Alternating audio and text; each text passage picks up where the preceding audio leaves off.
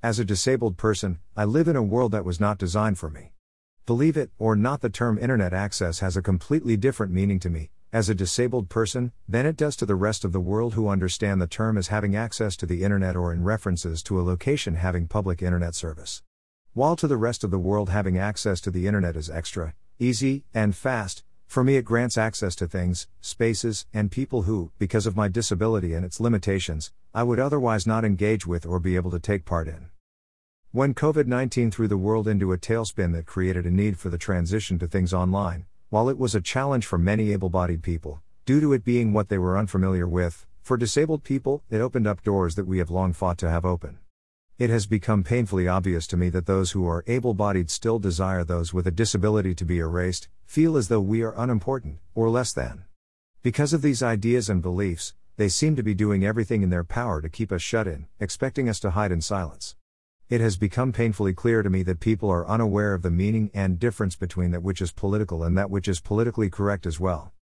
When we talk about something being political, we are talking about anything that relates to government or the public affairs of a country.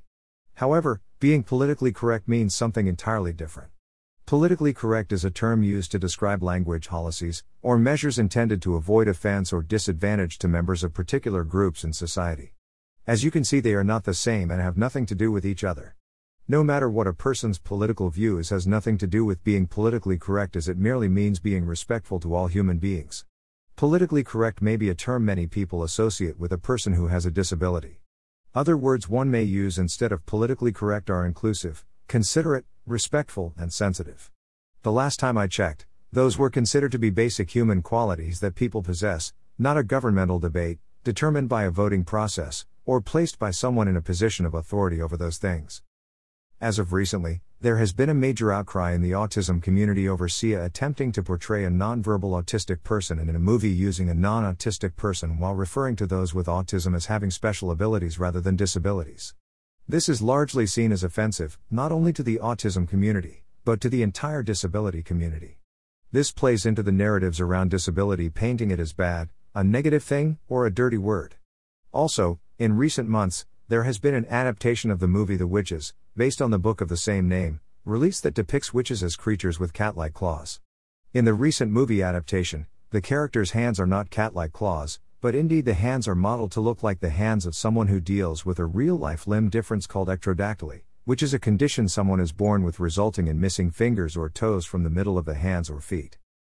It's not lost on me, as a disabled person, that much of what is represented on TV about disability is very misleading and unrealistic. It is more commonplace for a non disabled person to be acting the part of a disabled person than it is that a person with a disability will ever be in a film. It's also common that disability is at the forefront of jokes and humor, often at the expense of a disabled person, yet, it is something seen as acceptable. The Great Mask debate is another area of conflict and confrontation. I truly understand how different this has been for people, resulting in the questioning of the validity of such things that are new to them. What I don't get is the fact that people are failing to realize this is not a new concept. For many with a variety of illnesses and disabilities having to wear masks in public to keep themselves safe and indeed alive, advised by their professional care teams, is a lifelong battle outside of the pandemic. What I don't see is anyone acknowledging or taking responsibility for any harm that is being done to those with illness and disability as a result of the questioning and attacking of the idea of wearing a mask. That means that it is being taken as those who don't live like we do or have the worries we do could care less about us and expect us to suffer in silence.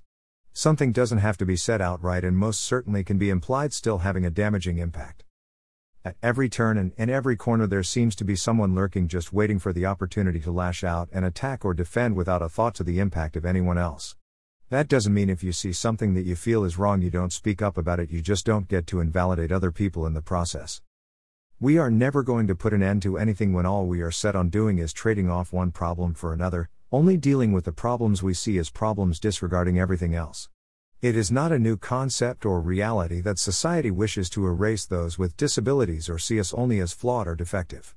That doesn't mean it ever has been right and it certainly isn't okay. A disability or any other difference is not a valid reason to want to wipe out a population of people. I am not a fire that needs to be put out for merely existing.